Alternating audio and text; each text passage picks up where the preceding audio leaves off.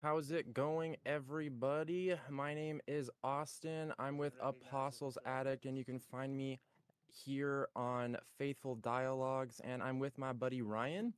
Hey, Austin. My name's Ryan, and I'm with A I I W dot org. Check me out over there. Uh, and this is my friend Christian. He is joining us today uh, to talk about the fourth. Uh, there is a background video playing, Austin. Is it playing right now? Yeah. Oops. Oh, it's not playing for me. That's weird. Uh, I don't think I can. Okay. Okay. All right. Sorry about that, everybody. Take two. Uh, so my name's Ryan, and this is my friend Christian. Uh, he's joining us today. He has a huge passion for our founding fathers, for our country, and uh, he wants to share some of that knowledge with us here today. So, Christian, if you want to introduce yourself. Uh, hi, guys. Uh, my name's Christian Silva. Uh, I'm a... Uh, teacher, I guess you could say, but I'm with the homeschool community. It's not like we have one spot we're in. We go through different places. Uh, I teach a class to homeschool kids. I call it American Heroes. For a whole year, the kids, uh, they learn the entire story of the American Revolution. Uh, if you come to my class, you'll see kids shooting each other with Nerf guns. And you'll say, is this history? Yes, that is history. Because uh, if kids shoot each other with Nerf guns, then I tell them about a battle, and they want to listen to it. So it's pretty cool. Yeah, I've seen him teach his classes. They're they're incredible. He gets the kids really engaged with uh, what they're learning, and, and always make sure to, to wrap it up with uh, you know with, with some good fun and and uh, good uh, good education as well. Nice. All right. So yeah, today we basically have a fourth of July special where we're gonna learn about our founding fathers, how the country got started, and everything of that kind of nature. And Christian Silva has a is a very passionate about this subject. He uh, when when I first met him, he was really interested about it and, and talking to me and kind of telling me the different cool things that happened and all the key people and what they did. And so I wanted to have him on the show today. Me and Ryan wanted to have him on the show. And yeah, so basically let's we're going to go through a couple of the things for the stream, and then we're going to get right rolling into the message with uh, the fourth of July stuff. So really quick, just wanted to go over the gospel really fast. Um, basically, the gospel is God stepped into his creation through the person of Jesus Christ, and he allowed his perfect life, his sinless life, to be a sacrifice on the cross so that he could pay for the sins of the world as he could pay for our sins for his, with his sacrifice. And if we put our, he rose three days later, and if we put our faith in Jesus and who he is, he was the Messiah who was supposed to come. He is the Christ. And if we put our faith that Jesus is the Christ, that he is the Messiah, that he died on the cross for our sins, that he did, that God did raise him three days later, then he, we have a promise from God that we will see him in heaven. We will exist with him eternally in heaven forever. And I urge everybody, if you're not a Christian, to put your faith in Jesus today. All right, and then Ryan has a message that he wants to give us as well.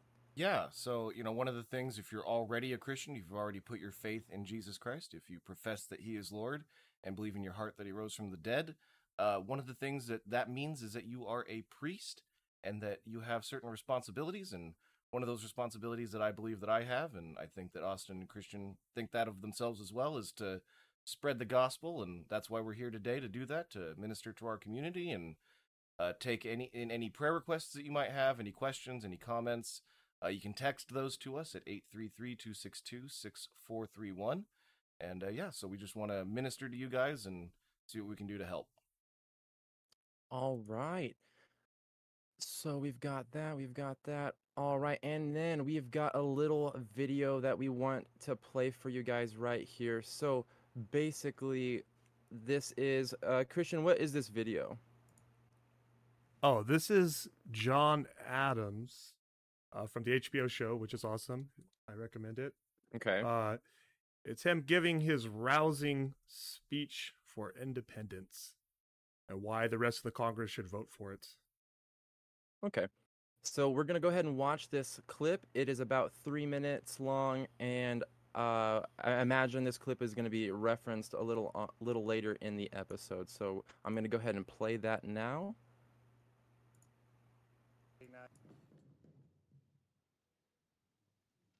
President recognizes Mister Adams of Massachusetts. Uh, are you capable of turning the volume up a little bit? It's on. It, I don't. So it's uh for you. Like uh, is it, um, my so volume's little, for me and your volume's for you. No, that little there's a little volume bar that you can next to the play button. Is it is it louder now? I think so. Objects of the most. Yeah, because I turned it all the way up. Oh. Okay. Okay. Stupendous magnitude. Measures which will affect the lives of millions, born and unborn, are now before us.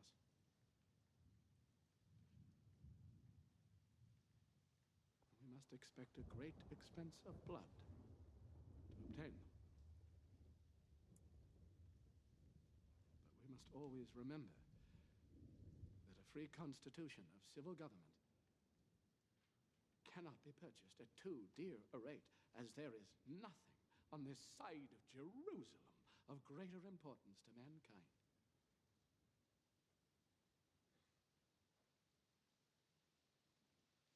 My worthy colleague from Pennsylvania has spoken with great ingenuity.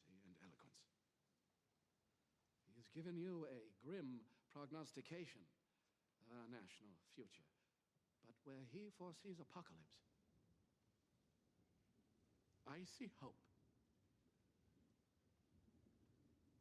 I see a new nation ready to take its place in the world. Not an empire, but a republic. And a republic of laws, not men. Gentlemen, we are in the very midst of revolution, the most complete, unexpected, and remarkable of any in the history of the world.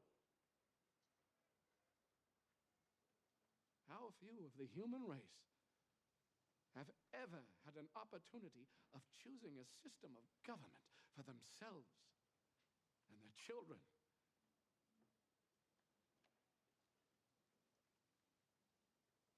Not without apprehensions, gentlemen. But the end we have in sight is more than worth all the means. I believe, sirs, that the hour has come.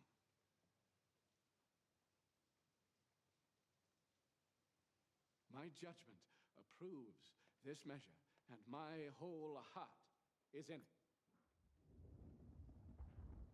All that I have, all that I am, and all that I hope in this life, I am now ready to stake upon it.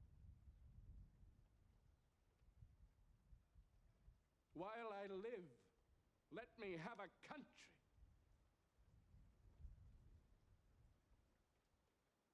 A free country.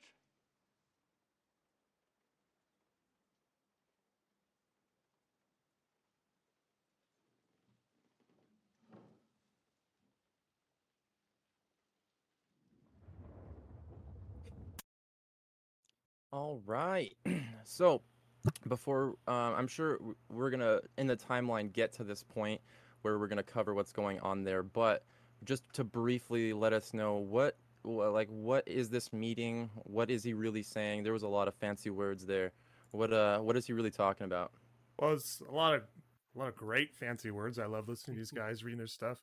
They've got a lot of fancy words. Uh, but that's one of the questions, uh, that should be answered is why did they go from being loyal British subjects, as they would put it, to let's start a brand new country and let's separate ourselves from this person, King George the Third, who, I mean, as far as definitionally what made you an Englishman was you had a king of England, you had a king of Britain. Uh, that's what tied you together with um, those peoples. The British people still living on the continent, right? Or on the island. You were on the continent, but you were all Englishmen. It was the same king who ruled over you. So what what happened? That would be the question okay. that we should look into. um, because I, I put it that way, because a lot of people, what they do is they'll just say, well, uh, here's list off bad things they did. Let's list off things they were hypocritical about and go, that's what this country was founded on. Well, when you say the founding, the founding is, it's the why we went from one nation to another. So answering that question, why, that is really the founding. Does that make sense? Yeah. If they're being hypocritical, if George Washington owns some slaves, like he's hypocritical, but he's not, that he separate himself from Great Britain because Great Britain was trying to take away his slaves, then I would say, well, yeah, then our country's founded on slavery. But if that's if something else is going on, right, then you're founded on that thing. Does that make sense? Yeah. Yeah. All right. So really quick, tell me about this hat. This is a cool hat uh, that uh, Ryan went out of his way to get oh, me. Well, um, you, you got the uh, tricorn hat I uh, got from Amazon. Uh, the kids were supposed to come to a thing called Liberty Camp. It got canceled. Uh, Apparently all the summer camps everywhere are suffering with enrollment. I only got four. I need to get at least six. I uh, can't have just... Do you, yeah. do you have any other dates coming up? Uh, no, cause I was trying to do it uh, literally. It was this week it was supposed to be because it's the week before fourth of July. Mm-hmm. But uh, there's uh, I only got four. Um, yeah. So, for, so part of their project was they were going to get that hat and they had to make their little uh, cockades on the side. Um, so what are what is this white thing right here? It's my attempt at a cockade. Cockade. What like, is a cockade? It's just uh, like a ribbon. Typically, it's fully round. I had to go through experiments. I had to create something that a first grader could make. Uh, typically, you'd put uh. on your hats. Uh, that time period, they might represent. Well, if you had a fancier one, you were obviously more rich. Uh, you were more distinguished. Uh, but they might put, like, I think at that time, they would put pink on the officers. And see, if you saw, uh, uh, someone with a pink cockade on their tricorn hat, you knew that was an officer. Also, we had the cockade of the American Franco Alliance. Our first allies were the French. I believe that was like, it was a black cockade with a white middle that represented our alliance. So we would wear one and they would wear one. So this was kind of like, uh, it was kind of like part of a military uniform almost. Yeah, and... yeah. It's like fashion slash signifier, like uh, insignias. And it kind of also denoted rank, you said, a little bit? It, yeah, I think in the early days we, we initiated something like that. Yeah, that's that's okay. Interesting. All uh, right. So you had to have a you had to have a couldn't just have a hat. You had to have a cockade on it. Well, and, and uh, you know, it's it's interesting the the different ways that uh, different cultures display military yeah. like, rank and insignia. I know that in the United States we do it a lot on our shoulders, right? The shoulders have uh, when you're in the military, yeah, the, the shoulders have uniform, your rank. I believe, yeah. What else? What other parts of the uniform? Well, do you you're rank? looking for like a, the, like a regular uniform. You're looking for right here, mm-hmm. up at, and right here.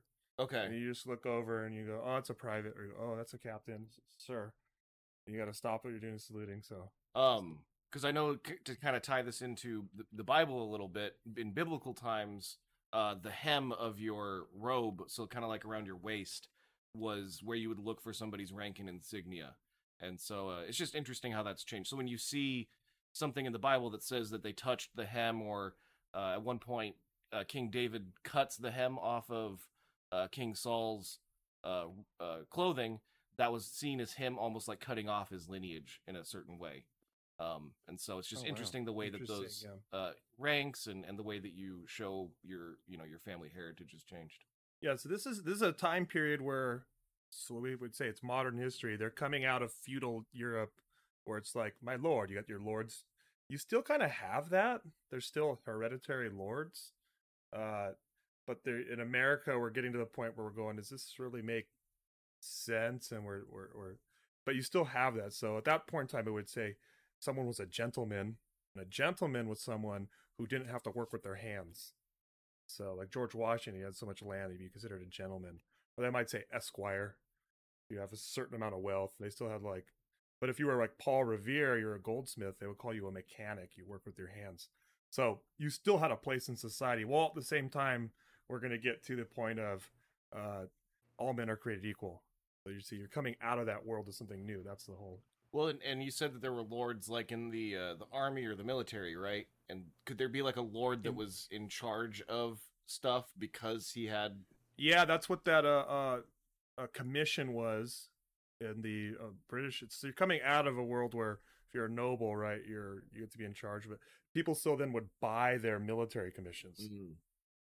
especially in the British Army. And then in the Continent Army, it gets a little different because they're just power appointing dudes. Yeah. That Congress is just appoint. We have no army. We have no structure. We don't have anything to sell you. They're just appointing people. Well, and who they're appointing? Gentlemen. Yeah. Uh, well, and it's it's interesting how uh, that um that that changed, you know, that because we had that break from the British, now our system is almost entirely meritocratic, right? It's, yes. It's based off of how good you are at your job, hopefully, in the best yeah. case scenario. One of the interesting guys, uh, side thing, I, I like the story of the war. We're going to talk about the political side.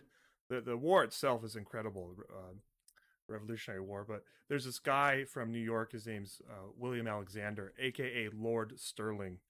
And you go, who is this guy? Well, he was he was born in New York, and I guess he was in some sort of line to become the Lord of Stirling back in Scotland. So someone died. I don't know the whole story, that, or the whole thing, but uh, someone died, and he's like, okay, I'm going to leave New York, the home. My, my, at this point, that's his birthplace. To go back to Scotland. When I say we were British back then, that's what I'm talking about. Like they're British. Yeah. Uh, he's about to go back to Britain, to Scotland, to go take his lordship. But then something happened where they they passed some law. They gave it to someone else. So here's William Alexander, the would-be lord, or they they kind of his nickname is Lord Stirling. Stays in New York, and after the Declaration of Independence, he becomes a general in the Continental Army. Uh, leads, I think it's the Maryland four hundred at the Battle of Brooklyn Heights, gets taken prisoner. And I'm like, I mean, how one little thing, and he's he's a Scottish lord fighting on their side against us. Yeah. But now he's an American. It's just how entrenched. I, I don't think this was the point you were trying to make, but uh, is it also possible that that's kind of in, that's kind of an indication of what the British were doing across the board to a lot of American citizens, where they yes, would pass uh, some... A weird... lot of people would see that symbolic of what's happening to them. Uh, a lot of what's going on here is um, like George Washington himself. He fights the French Indian War on behalf of the British. And during that time period, he realizes the British army does not treat continental militia like they're equal parts here. They definitely see themselves as superior people. And, you know, it's like a whole thing.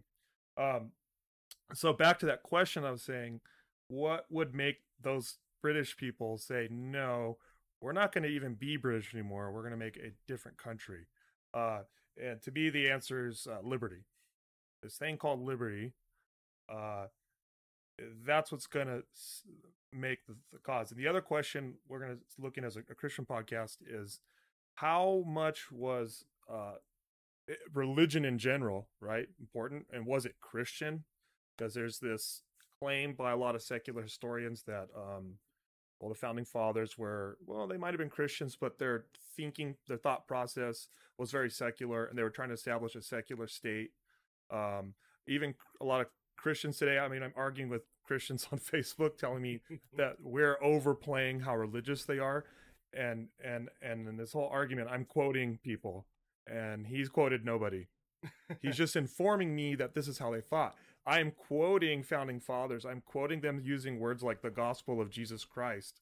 And then they're telling me, well, they could just be general Christian moralists. I'm like, he said the gospel of Jesus Christ, and he's using that as his reference for why the state of New York is implementing uh, religious freedom in their constitution. It's like, what do you need to? So over and over again, you're going to see this. So, um, so like I said, liberty. I'm going to start by quoting um, my favorite founding father, Samuel Adams. Well, there's a sad thing when you see him in media. He's presented as like the street gang rebel rouser, and they present John Adams, so we saw a clip of, as like the like the serious guy, right? But it's kind of like no, dude, Samuel, Samuel Adams, Adams makes great beer. That's what it is. Yeah, you know? yeah, he's like a drunken Bostonian street gang guy. Now there was a there was a lot of those guys during that time period. Um, But John Adams or Samuel Adams, you're going to find out he's ten years older than his brother about, or sorry, his cousin, Samuel Adams or John Adams. He's like ten years older. He's the most pious and elegant founding father I could ever find. He's like a Harvard grad. And every time I read him, I'm like, oh my gosh. They refer, sometimes I refer to him as the last Puritan. Uh, he's also referred to as the father of the revolution. So uh, I like his definition of liberty. Let's, let's read this together. In a state of nature, every man has a right to think and act according to the dictates of his own mind, which in the that state are subject to no other and can be commanded by no other power than the laws and ordinances of the great creator of all things. Does that make, did you catch that? So that's one of our founding fathers acknowledging Samuel, a creator. This is Samuel Adams. He has a, he, he wrote an essay or a, uh, article on liberty. He's trying to define it. So in a state of nature, every man can act as a right to think and act according to dictates their own mind. So the state of nature, what he's saying is your natural way of being is that no one's bossing you around except for God himself. Creator. Does that make sense? Oh, there's another myth that yeah. he doesn't just use the word God. He says the creator of all things. And that's uh, supposed to be like when you hear, supposedly you hear these guys saying deity, or they don't use the word God outright. That's supposed to be proof that they're not, re- they're like half in the Bible, half out. Like, no, it's just, they're very eloquent in speaking, which you'll see. So he's saying that's what's supposed to happen. But of course we know from the Bible what happens. The stated, what happens to mankind at the beginning of the Bible? We uh, They rebel. Rebel. So that's why he says here, in had mankind continued in that innocent and happy state in which the sacred writings represent them at first graded. What are the sacred writings? Scripture. Clearly Scripture. Buddha and Confucius, yeah, right? Yeah. So he's saying if mankind, that's Adam and Eve, had they stayed that way, right? Uh, like the Bible says, Genesis one, it is possible that this liberty would have been, liberty, I mean, to literally do whatever you want, right? Mm-hmm. Yeah. Except when God says, don't eat this fruit.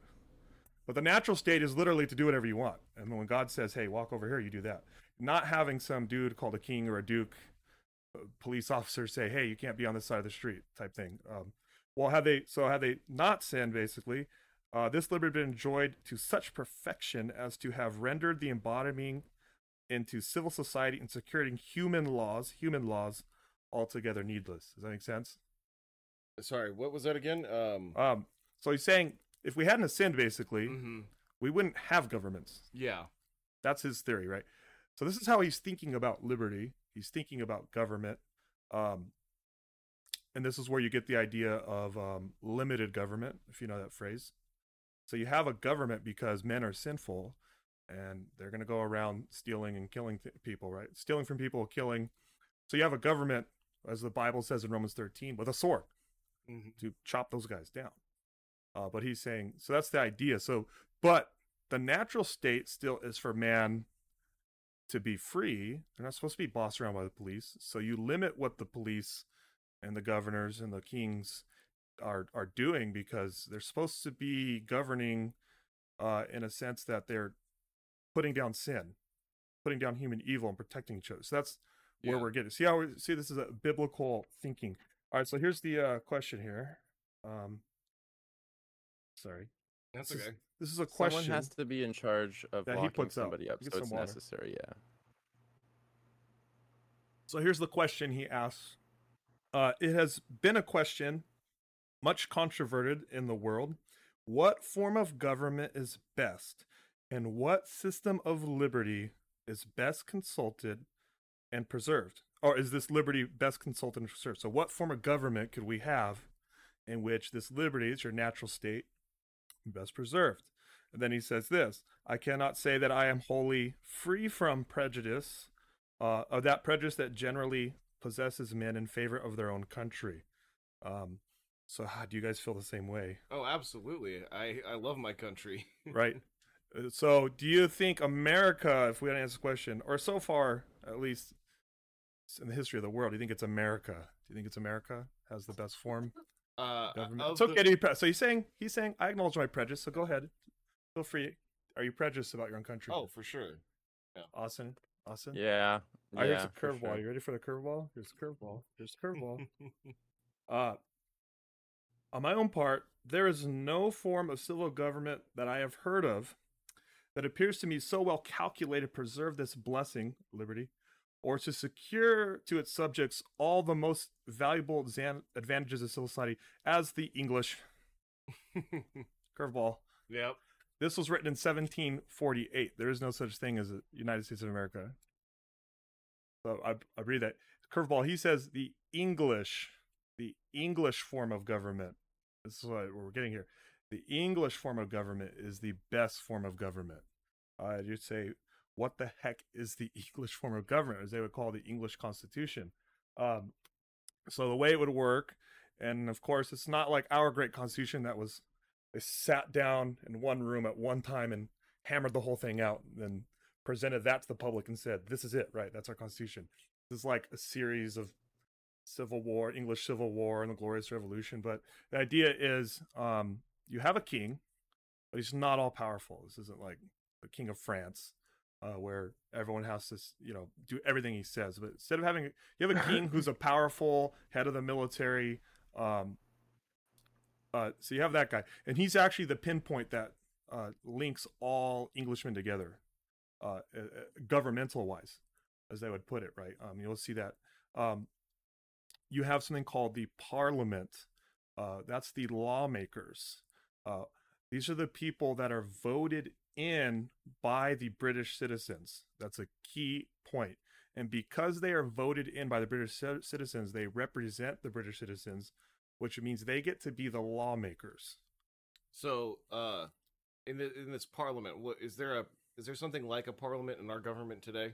Yes, we would call that the House of Representatives. Okay, and so, and this uh, is the entire Parliament elected, or is there par- different parts of it? There's different parts. So in their Parliament, they so thank you. Their, their Parliament, they would have the House of so this is, they have the House of Lords. And that's like a hereditary thing. So they, but then there's the um, the House of Commons, where the commoners get to vote in their representatives. The idea is they represent the people, and because they represent the people, um, they get to make the laws. And the linchpin for British theory here, uh, legal theory, is who gets to tax people. For some reason, that's the one thing. So the king can wage a war, but he doesn't get the right to tax you to wage that war. So that was the separation there, or separation, see those words. Um, so the House of Commons can raise uh, taxes. Um, they're the only people who can raise the taxes, right? That is represented in our current Constitution because the House of Representatives are the only people who can raise taxes. All, all anything, any expenditure of money. Yes, yes. It's just to start in the House. So it's yeah. the, the, the, the, the central legal issue. For some reason, it all gets put into this, who has the power to tax, right? Who has the power to tax? And that power of tax has to be related to your, whichever government represents the people, which would be the House of Commons. Now, the colonies at that time, um, government instituted, literally worked the same way. So, but but they would have a governor, like Massachusetts has a governor. That governor got there because the king directly appointed him. And then they would have a House of Representatives, Massachusetts House of Representatives. Uh, I think in Pennsylvania, they called it the Assembly. In Virginia, it's the House of Burgesses, because why not? Let's be fancy. But these are all the representatives that are voted in directly by the people, right? Um, and then each one of those colonies, m- most of them, and some of them are a little weird, uh, the governor appoints. Unless you're in Rhode Island, you get to vote for your governor because it's, it's not universal. But that's the simple idea right there. Uh, simple but complicated. And then there's the jury system. God, thank God for the jury system. The English have a jury of your peers, right? So if you get accused of a crime, the person who decides your innocence or guilt is, like, if you're a baker, it's the regular dudes on the street, right? You don't have a like five noblemen looking down at you in your raggedy shirt, right? So you have a jury of your peers, and they get to decide if you're innocent or guilty. So the state, the people in charge, trying to punish you for a crime, right? Uh, they got to prove it to someone else. That's not even part of the government. Does that make sense? They got to prove it to a people. So that means that's how the people have power within this system. Not perfect. Yeah. Kind of confusing. Um, so what happens? Yeah. Any questions, Austin? Oh, nope. You're muted. Oh, Sorry. You're muted? No, not yet. Well, that's why I couldn't um, hear you. No, so, I wasn't talking, but um, I'm still trying to just kind of wrap my mind around everything that you're saying. When cre- when questions pop up, I'll definitely. Yeah. So, so uh, yeah, what you're talking about here, is, this is the, this is where our idea here in the United States of separation of powers comes from. Yes. You've used, yes. used the word separation a few times. Yes, that's yeah. Um, so I just wanted to state that for everybody. If you you know took your yeah. high school civics, as class. Awesome as the U S United States is, it's not like we just completely invented something completely brand new. We were going to do something different and new, but it's not like a hundred. It's not like, I mean, we have a Senate, for example. I mean, where did that come from? Yeah, well, and, and that's kind of a proxy for the House of Lords. And yeah. originally our Senate was appointed by the state, so they were kind of like the American version of a lord. Yeah, they were they were actual senators. Right? They're not senators and, anymore. You know, and so then our House of Representatives is like the House of Commons, and it's interesting to see how that all morphs and changes. Yeah. Um. So everything's great in the world of Samuel Adams. He lives in the most, you know, best constitution. And then what happens is uh, this thing called the French and Indian War. Uh, basically, the French were over here, too, with their own colonies. Uh, this guy named George Washington, he's like a young guy in the Virginia militia. He goes off to send him a letter, say, get out of the Ohio country. This is British land. They say no. He goes back with an army, shoots some guys, first little battle, starts something called the French and Indian War, which is almost like a world war fought over North America. Um, and like I say, World War, because the British got colonies, French got colonies in Asia, everywhere. Uh, w- uh, British win. Um, we take the Ohio country. Um, it's like Western Pen- Ohio, um, East, no, Western Pennsylvania, that whole area. We take it. Um, and the way the British win that war, because we lose it really bad in the beginning, the way they win that war is they just spend tons of money.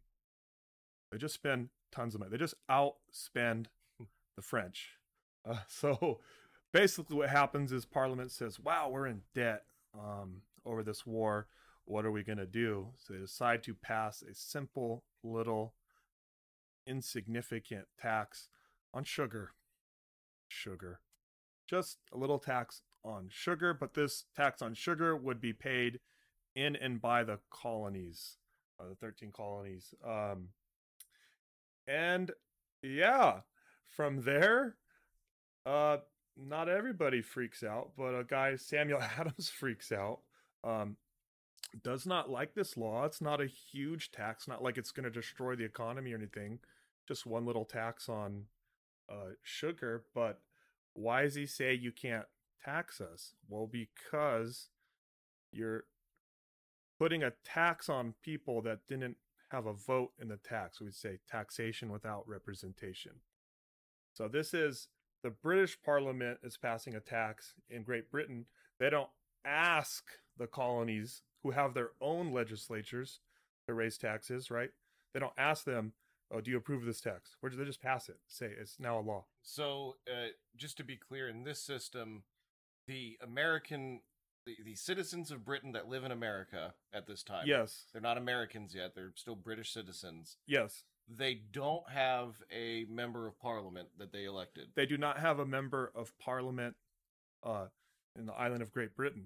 Okay. They do have representatives. Uh, in their own local yeah, legislature. Yeah, in their, their legislature, because that is their legislature. But and then does that legislature have any impact on the parliament? No. What they okay. would have is they would might vote for, this is like Benjamin Franklin does this job these times, they might vote someone as like, sort of like their ambassador type person, so to they, go talk on their behalf, but he's not a member of their parliament. Yeah, so it's almost it's, there's a very similar thing today uh, with like the territories of the United States.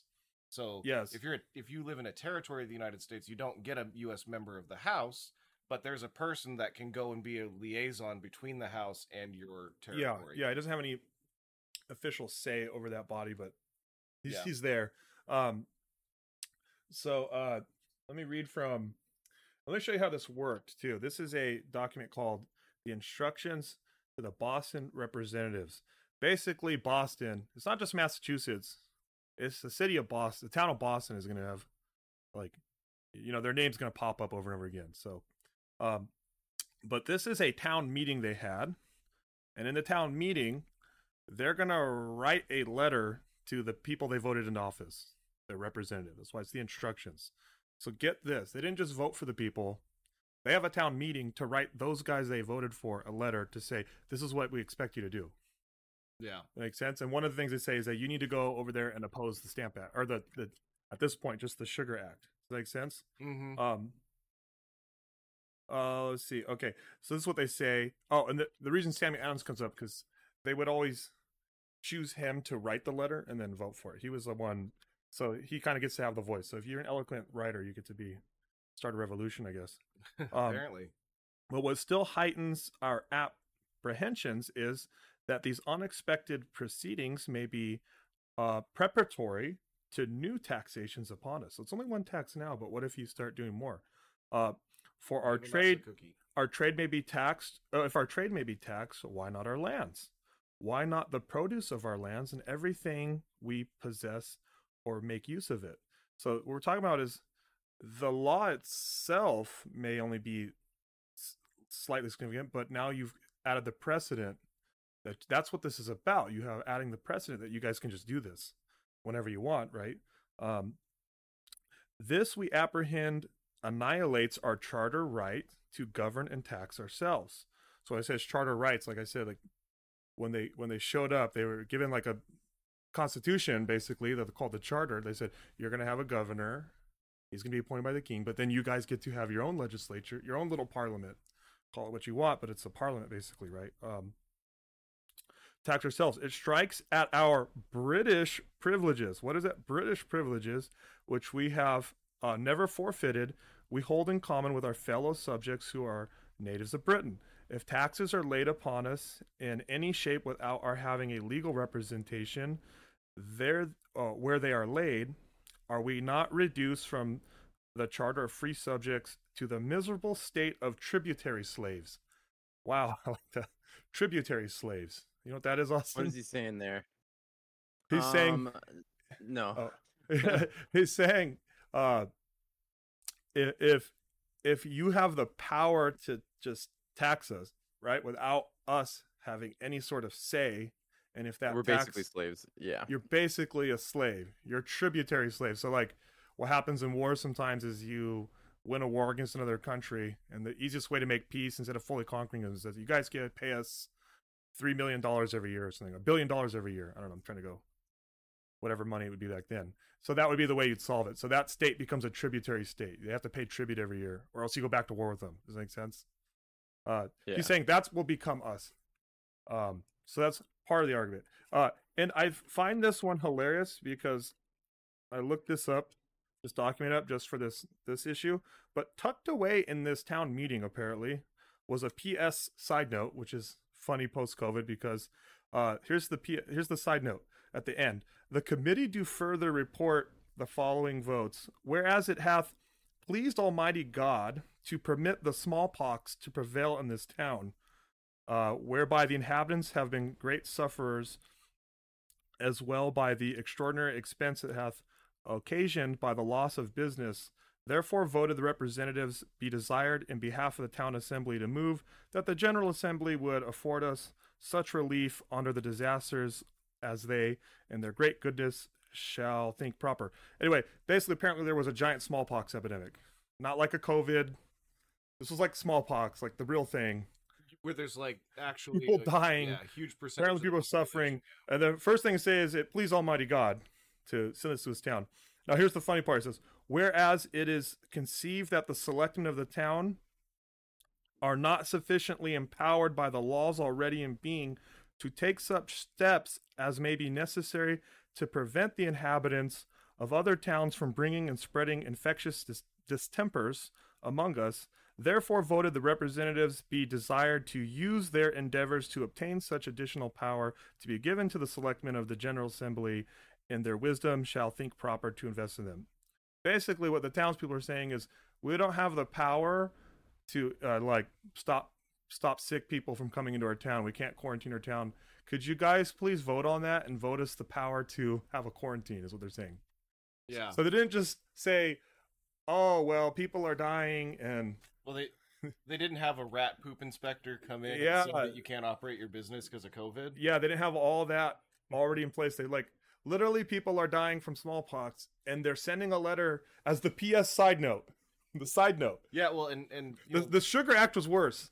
Well, and this was, this letter would have taken days or weeks to get wherever it was yeah, going. Yeah, yeah. Right? Well, for Boston at that point, the Boston happened to be the capital. So. Oh, okay. But this was kind of a normal thing for towns to do. You'd have a town meeting because mm-hmm. each town would have their own representatives. Um, but I just think that the side note is we're dying from smallpox. The important thing is you better not keep taxing us with this, yeah. like this illegal tax, right? Um, also, people are dying. Could you please give us the power to do something about it? Like yeah. that's how committed they are to So unlike the stereotype American, I just don't like laws, I don't like taxes, I just do what I want, right? It's like, no, we have proper laws for proper purpose. Does that make sense? We just want to follow the channels properly. Yeah. Yeah. All right. Um. So I wanted to approach things kind of in like a timeline way. Mm. Um. When I was a kid, they said, you know, what is it? What is it? Hold on. fourteen ninety-two. Christopher oh. Columbus sailed the ocean blue. Like, what's going on with Christopher Columbus? Why is, like, who is Christopher Columbus, and like, why is he significant? Um, is he significant? Well, yeah, he's significant. He's uh, ironically an Italian guy who goes to um the court of Spain, right? Fernando and mm-hmm. Isabella, and they and he can, he's trying to find someone to commission his uh, sh- uh his uh, sea voyage because. He believes he's from a, Spain. He's Italian, but he goes to Spain just to be confused. Okay, okay. Yeah, yeah. So, confusing. So he was born in Italy, and then the only people he could get to fund his expedition were the Spanish. Or so the story nice. goes. Yeah. Okay. I haven't, I haven't done that much thought on Christopher Columbus. The idea is he he's trying to find India, and he thinks he can go there by traveling um, west instead of east, because he thinks the world is round. Um, Which I hear is a myth that most people back then thought yeah, the world so was flat. They they knew, they actually did know. My understanding is they did know that the Earth was round. What it was is that there wasn't a safe passage. Yeah. So if you think about the time frame, ships weren't sturdy enough to be able to just go across the Atlantic blind, and they didn't have navigation equipment to know exactly where they were. And so if you're sailing across the Atlantic and you run out of supplies, you're just done. And so that's what oh. that's what people were afraid of. Not that they didn't think the Earth was round, but they just didn't know if they could even make it that far on their ship, or they didn't know if there would be islands that way. They they thought there could be sea monsters or anything, you know. yeah. So yeah, he, he gets to North America. He doesn't know it's North America. Yeah. Um, he thinks they're he's in India. Uh, of course, names everyone Indians. Um, yeah, but I I. I it's kind of sad that it's like a, let's hate on Christopher Columbus now, and it's like, well, you wouldn't be here uh, for better or worse, you know what I mean? I, I I wish we would get rid of Columbus Day, like people want, and I would call it New World Day, because uh, it's like the New World is like it's a different place, and it's a combination of the native people, mm-hmm. the Spanish, the French, all the people who came here and colonized, all the immigrants from Asia who came later on their own accord. Like, like we're a completely different thing going on in this side of the world now.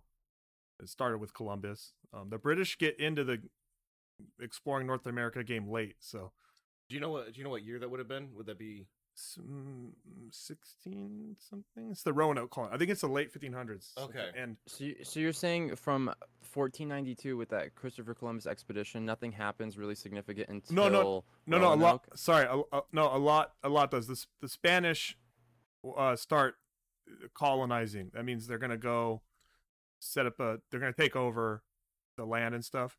Uh, it's a it's a okay. Spanish explorer named America. Was it Vespucci? Amerigo. Was it Amerigo? Something like that. Vespucci. Yeah. Yeah.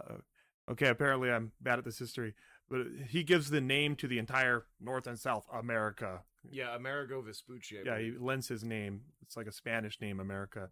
So the Spanish, I mean, they set up Mexico, uh, basically anywhere where they speak Spanish. That's that's the Spanish colonizing, right?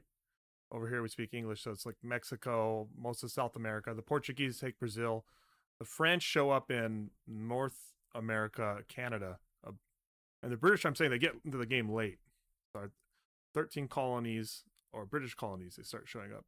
And and did the the British themselves send expeditions here, or who were the, the first people that were coming to this part, to the East Coast? You know, from the who were the first British people of North were, America? Yeah, uh, the Spanish are in Florida, and the French are up in North uh, Canada.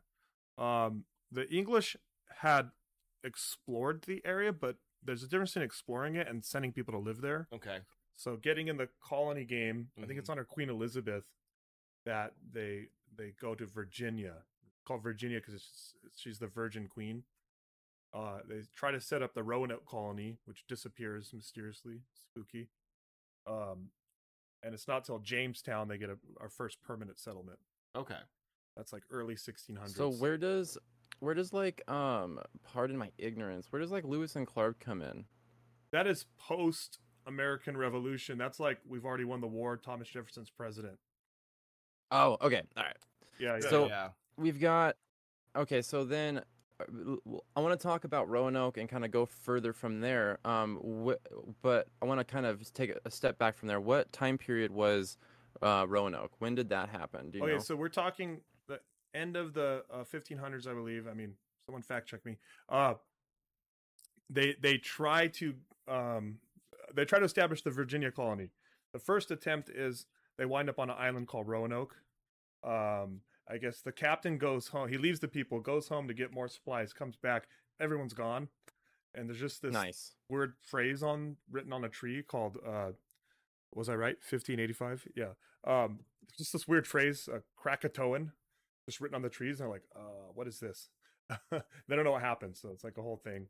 Um, it sounds but, like some kind of people group got involved. Yeah, it's under it's under King James the First um, that they established Jamestown, Virginia. That's like your Pocahontas story, right there. Huh. Uh, John Smith. Okay. That that is successful. Successful. It's pretty hard times. They go through this something called the Starving Time. Um, but a lot of those guys and that expedition are there to make it rich. They're looking for gold. They don't find any gold, but they grow tobacco and they get rich later on. Um, that's that's Virginia, and then oh, okay. So you're you're saying that the original settlers of of even the East Coast, some were looking for gold as well. Yes, even Roanoke. I had forgotten about that. Yeah, in Virginia, they were they were like a lot of these dudes were trying to get rich quick, and then John Smith is like, dude, you got to build a house and like hunt for food. Not just dig. That's gold. Literally why he's a hero, because he's like, uh, I'm gonna go try to make friends with these Indians and uh, trade with them, and then they take him prisoner, and they're gonna kill him. And then Pocahontas, who wasn't his girlfriend, which was just weird that Disney did that. Pocahontas is like a twelve-year-old daughter of the chief who supposedly likes him. Um, he's able to make friends even though he doesn't speak their language with them. So Pocahontas like jumps on top of him supposedly and saves his life. And I don't know why Disney has him like. As a boyfriend girlfriend thing. It was like she's like a little girl at that time. Um maybe because Disney's weird, who knows. Yeah, so then then you get the Massachusetts colony, or no, sorry, Plymouth colony. That's your whole Pilgrim story that happens later. Those guys were looking for they were coming over to Virginia, but they're leaving for a different reason.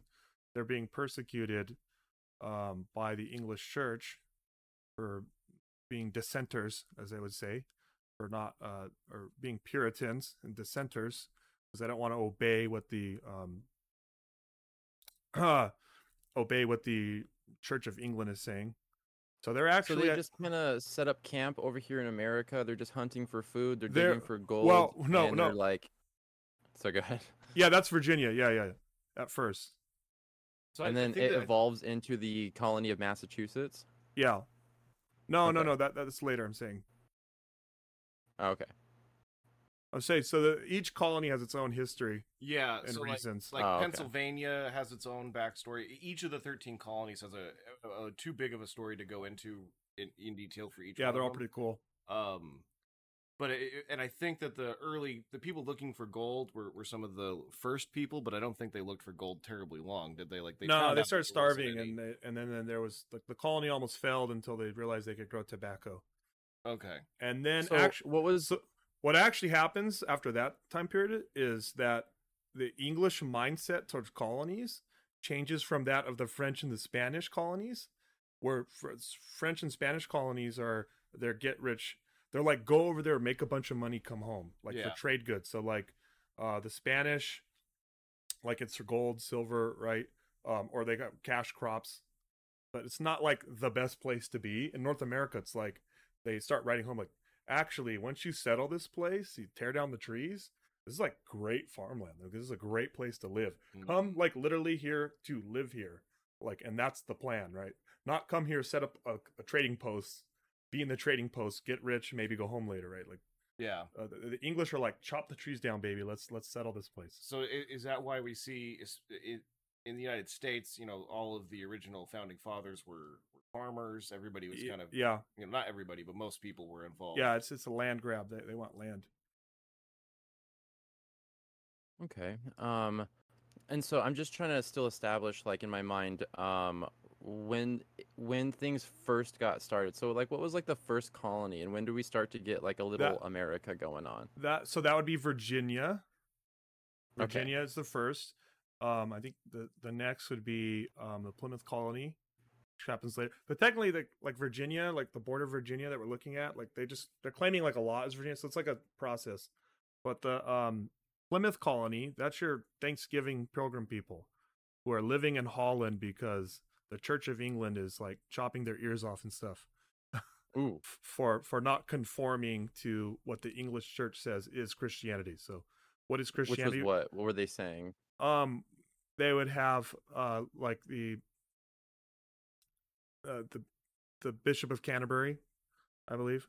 Um, the Anglican church is the official state church. Right, and so therefore uh-huh. you do church this way. Um, you guys got like it's, it's a thing where like they're throwing um John Bunyan in jail for being an unlicensed pastor. Does that make sense? Interesting. Like, okay. So the pilgrims, so, uh, their little community, it's like a church community. Their church community is illegal. Yeah. So like, I think one of the things as a as a citizen of the United States here in twenty you know twenty three. Yeah. It's hard for us to comprehend that they did not have religious freedom. Okay. You were the religion that your king was, basically. Like, you couldn't just convert because you wanted to. Uh, so these preachers would, would try to preach the gospel of Christ, uh, but the Anglican church would be, would be stopping them. And so they had to figure out different ways to go about doing that. Uh, are you looking for something? Why, yeah, yeah, I got Sammy Adams here. Do you, well, yeah, can you sorry. quickly tell me what like a Anglican is? Yeah, so an Anglican is a, a person who is a member of the Church of England, and the Church of England started, I'm going to really shorten it, it basically started because King Henry the Eighth wanted to get a divorce. And so, um, yeah, is their theology like more leaning towards the- Christianity? Or their, the- their theology is we were Roman Catholic now, and we yeah. wanted a divorce. oh, okay. uh, it's, it's confusing. It's, mor- it's morphed and evolved over time, but that's where it started. And like so a small kind of- Reformation or something? Yes. So at that time period, um, you got people who are like Calvinist types who want to make the Church of England like they want to reform the Church of England and make it more uh, biblical, right? And then you got people like they call dissenters who are like, no, no established church at all. Have your own church in, like over there in your house. That's fine. Um, you got you got a mix of things. And in the founding era, founding fathers, they're going to be, you got Anglicans, Presbyterians, you got all these different groups. Well, and, and so when we say founding fathers, we're talking about people from all the different colonies. So yeah. like Pennsylvania was started as a colony, what, what, uh, For, the Quakers, right? Well, a Quaker started it. Yeah. yeah. So it was started and then a bunch of Quakers showed up and it yeah, has its Quakers own complicated history. Uh, you know, Virginia was started by people that are probably pretty loyal. More Anglican. To, yeah. To, you know, the Queen. And so each colony and, and the people from those colonies are going to be colored by that that history. Yeah. Where were uh, okay. Um. Did you did you have something oh that you wanted gosh. to read? Oh, I was going to say, yeah. This and this. Remember the essay on liberty? It's funny because Samuel Adams, he's looking back, and he says, "Our our fathers had so severely felt the effects of tyranny and the weight of the bishop's yoke, the bishops, right?" Uh, that they underwent the greatest difficulties and toils to secure to themselves and transmit to their posterity those invaluable blessings, and we, their posterity, are this this day reaping the fruits of their toils. So he's remembering, yeah, we left those bishops behind. So one of the things about the religious persecution in the colonies is that it was a it was like a loophole to stay English, but then practice religious freedom. So you could go to the colonies in the name of the king, start an English colony over here so you keep your English identity and still be loyal to the king, but then ignore the laws is you're not directly under the bishop's yoke, right? Uh, sounds like that's how China it, has to it, be a Christian too. It, you got to play the game of, to get to yeah, America. That's sort of what they did. Which and, is, then...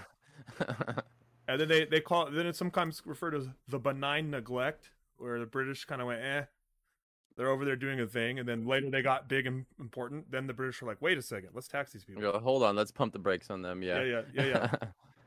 yeah. um, so when did we get, what What time period was the thirteenth colony finally there, and we became well, the I think, thirteen like, colonies. Georgia doesn't even get a Georgia's the last one, I believe. It gets established in like the seventeen thirties. seventeen thirties. Okay. It's like a penal and so, colony or something. So yeah, basically... I, I understand that our okay, sorry, go ahead, Ryan. No, no, that's okay. Sorry. Um, I understand that our flag is transforming and kind of upgrading as the colonies are starting to um, get added and stuff like that. So just a little bit of history about the flag. Um, where did our flag come from? Who made it? How did it kind of progress and evolve? The the the the American flag, you got to have the United States of America for first. Ah, uh, okay. Did we have There's, colony flags? Um, I think they, they probably would have. They would have had symbols related to the colony. Yeah, so each okay. colony would have had their own their own flags and, the, and, and markings. Were like we a united? Did it, they ever get to the point where we're like the United thirteen Colonies? Was it like a pre-America at some point? Yes, but that's when the war well, starts. Oh, okay. So, but we haven't got there yet. All right, so.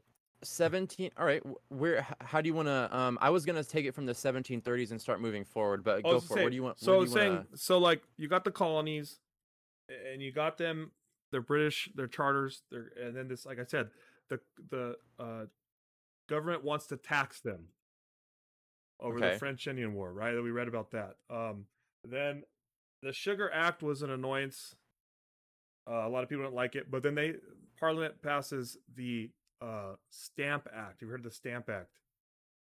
Um, I've heard of it. I this is uh, where is it this, taxing stamps or taxing? Where, I don't know. no, no, no. It's a tax on anything that's uh, like printed that uses a stamp. No, no, no, no, no. So like, if I wrote an essay, I'm printed and I printed it in the newspaper, you would have you could only legally print it on a piece of paper that had a stamp. And oh, that stamp was provided, okay. and you bought it from the, the, the British Parliament's like ministers. So they would send these they... stamp collectors over here. They're basically tax collectors. Uh, I was going to say this is got, when the government starts to get their hands yeah, in everything. They've right? got this. They've got this. It's like the dumbest idea ever. It, not only is it it's it's bad on principle, it's like a dumb way of doing things. But so they got this giant stacks of paper, right, with government approved stamps, and you have to buy it from them. Because if I find you with a newspaper that doesn't that have doesn't the stamp have on stamp. it, you're now you and whoever you're in violation of the law, right? Uh, and they, I think they said you're it's you could be punished for treason and death without without the right of clergy or whatever they would say. Oh my! For no. not having uh, the stamp. Yeah, that, yeah. The, the right without clergy is like a bureaucratic thing where you could you could. You'd be convicted under civil law, but then you could appeal to clerical law. They said, no, you can't appeal to clerical law if you do this. It was like a whole thing. So this, Dang. like, and no wonder, no wonder freedom of the press was such was such an important thing to our founding fathers. Yeah, yeah, yeah. So the Stamp Act leads to basically riots in Boston. This is where you get the image of the tarring and feathering. Is that the uh, Tea Party? Are we getting to the Tea Party no, we're, soon? Whoa, we'll get is that there. what that is? We're getting there. Uh, that's also over taxes. So, but this is like the dumb one. This is like their first attempt uh, to really okay. tax the snot out of us, I guess. Um, yeah, it does not received well in the colonies. So there's like it leads to riot. It leads to like the lieutenant governor of Massachusetts having his house burned, and the head stamp collector Oof. having his house like ransacked. Um, And this is where, like, the image of Sam Adams is this, like, rebel-rousing, like, street punk comes from. Um, because there was some of that, but there's also the political element of it, too. Um, a lot, the politicians weren't calling for that, but, like, people are just incensed. It's, like, crazy, uh, this law. Um, and I could actually... What What is the argument for the Americans? Uh, what happens down in Virginia is this young um, politician from Virginia... named Patrick Henry stands up in their legislative body. They call it the House of Burgesses. And he gives, um, he proposes five resolutions in opposition to the Stamp Acts. And I actually really like this document because if you just read this, it like makes the entire case for what the columnist opinion is. I have Ryan over here if you want to read it. All right. Go through these. Five of these. The, Vir- the Virginia Stamp Act Resolutions seventeen sixty-five. Resolved that the first adventurers and settlers of His Majesty's colony and dominion of Virginia brought with them and transmitted to their posterity and all other his Majesty's subjects, since inhabiting in this his Majesty's said colony, all the liberties, privileges, franchises, and immunities that have at any time been held, enjoyed, and possessed by the people of Great Britain. Resolved that by two... Oh, sorry. Did I understand what that meant? I'll put it in normal um, English. No. Uh, normal yeah, English. Yeah, because my, mine has to do um, gymnastics in order to understand this. I need the N L T for um, the yes, way these I'll guys do the uh, N L T write stuff. The, the N L T version is when our when our forefathers left Britain to start a colony over here, they the same rights that they had there, they brought with them. They didn't stop being free oh, people okay. just because they got on a boat. They didn't stop left. being Britishmen. Yeah. Yes, exactly. That's what that means. Yep. Um. All right, so that's number one. Number two. Number two. Resolved that by two royal charters granted by King James the First, the colonists aforesaid are declared entitled to all liberties, privileges, and immunities of denizens and natural subjects to all intents and purposes, as if they had been abiding and born within the realm of England. So it's just basically reiter- reiterating that.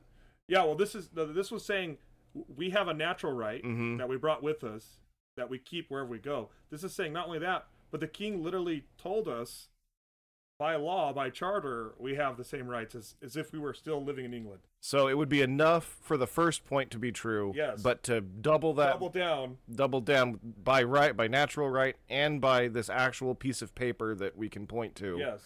All right. Three. So resolved that the taxation of the people by themselves or by persons chosen by themselves to represent them, who can only know what taxes the people are able to bear, or the easiest method of raising them, and must themselves be affected by every tax laid on the people, is the only security against a burdensome taxation and the distinguishing characteristic of British freedom, without which the ancient Constitution cannot exist.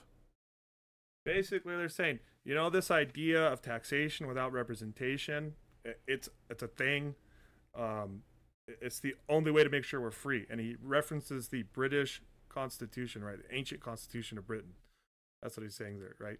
He's always, so you can't just do stuff without us voting on it, is basically. Yeah, he's reminding everyone what taxation or that representation is. Well, um, and I, I think one of the one of the most important parts of this is, uh, and must themselves be affected by every tax laid yes. on the people. So, like, if you go look at the Bible, Matthew was a tax collector in the Bible, and at that time, what a tax collector did is he just went up to the people and got whatever he taxes he could. He didn't have to pay those taxes himself, and it actually in a, in excess of whatever money he raised that he was required to give to the uh, the authorities, the Roman authorities, he could keep in excess of that. And so what tax collectors would do before in, in ancient times just is cheat people. They would just cheat people left and right, take as much as they could get, and do whatever they could, and that, and that obviously is a huge burden on the population. So this is just reiterating that yeah. any taxes that are being collected have to be collected from the tax collector too, because that's yeah. gonna yeah. that's gonna. So you, you know, can't have a system where the people pass the tax laws aren't affected by it. Yeah. Yeah. All right, number four. Uh, resolved that His Majesty's liege pro- liege people of the of this his most ancient and loyal colony have without interruption enjoyed the inestimable right of being governed by such laws respecting their internal policy and taxation, as are derived from their own consent with the approbation of their sovereign or his substitute, and that the same has never been forfeited or yielded up, but has been constantly recognized by the kings and people of Great Britain. You're basically saying, we've always done it this way. So, we've always done it this way, guys. Why are you try? Why are you changing it now? And if you notice yeah. it, the king's substitute, that's the governor. Mm-hmm. Saying, you have your governor over here. Like, we're already part of the system. Why are you changing it as an idea? All right, here's number five. Here's here's the good one. Number five, by the way, they voted for and then went ah the next day and got rid of it because they were like, okay, we went too far. But uh... all right, so this one apparently gets retracted. Yeah, but, uh, resolved. Radical. Uh, therefore, that the General Assembly of this colony have the only and exclusive right and power to lay taxes and impositions upon the inhabitants of this colony, and that every attempt to vest such power in any person or persons whatsoever, other than the General Assembly aforesaid, has a manifest tendency to destroy British as well as American freedom. Yeah, too radical. Fourth of July, fireworks. Yeah, Fourth of July. So th- this this this is the Stamp Act. So when Patrick Henry proposed these, they didn't just go, "Yeah, these sound great." Um, uh, they actually have a bu- huge debate. Someone accuses uh, Henry of treason because he he reminds people that Julius Caesar was once a tyrant and he got stabbed to death, and so did King Charles. He got he got or uh, and and while he's saying this, they start screaming treason, treason, and he goes, uh. His famous like one-up line is like, "If this be treason, make the most of it." It's his famous line, and oh, they man. barely pass this by a uh, narrow margin. And even like this young politician named George Washington was there, and he voted for it, and he was supposed to do the right thing and vote with the old timers, but he votes for votes for this radical radical idea of uh, you know freedom, right? I guess. Um, now, so like is it the Stamp Act? Uh, doesn't go very well. The uh, British repeal the Stamp Act. They get rid of it. So they pass it. No one's paying the tax, by the way. No one's like people are just like doing crazy stuff, like printing newspapers and reading newspapers without the. Oh, it got so crazy. You had to, uh, if you wanted to have a the, the funny one is like a deck of playing cards, play some poker. It had to have a little stamp on the cards on each card. Yeah, I think so. Like. Stupid. So I mean, or maybe like the box or something. Imagine some drunken colonists. Like trying to play poker, they're like, "I ain't got no stamp." They're like, "That's not gonna happen." Some so, tax collector walks up in the bar. Yes, yeah, yeah. Get out of here, Tory. I also would call you a Tory. So if you're a Tory at this time, that means you agree with these measures and you think Britain should be governing the colonies. If you're a patriot, you think the colonies should govern themselves. That's what those. And uh, what, what exactly at that point? A, what exactly is a Tory? Well, we're the Tories calling the Tories, patriots. Tory was a specific political party. Oh, okay, it was a political. But then party. They just start calling anyone who's pro-British government at this point, and what what they're doing at Tory. Uh, this is this is like uh, pre-commie, the commie. Sam Adams yeah, people yes. be part of like a political party called Whigs. They'd be the Whigs, uh, but like Tories, right? Yeah, Th- Tories were the orig- two original parties in the United States. Uh, oh, yeah, Whigs. Yeah, we had Whigs at least. Did we have Tories? Tories, no, no, no okay. Tories we got rid of. Okay. You don't want to be a Tory. Um, anyway, so Parliament gets rid of this law, and when they get rid of this law, they pass another law called the Declaratory Act. Okay, this is important. Um, they say, okay, that was dumb. Sorry about that. But let me, just just in case you want to know, colonies, we're going to declare something to you. Here's our declaration. That's what this is. It's by the way, because this is like a back and forth. What we're seeing here is a back and forth political struggle, right? What they say okay. is the said colonies and plantations in America have been, are, and of right ought to be subordinate unto the. It's the opposite of what Henry was saying, right?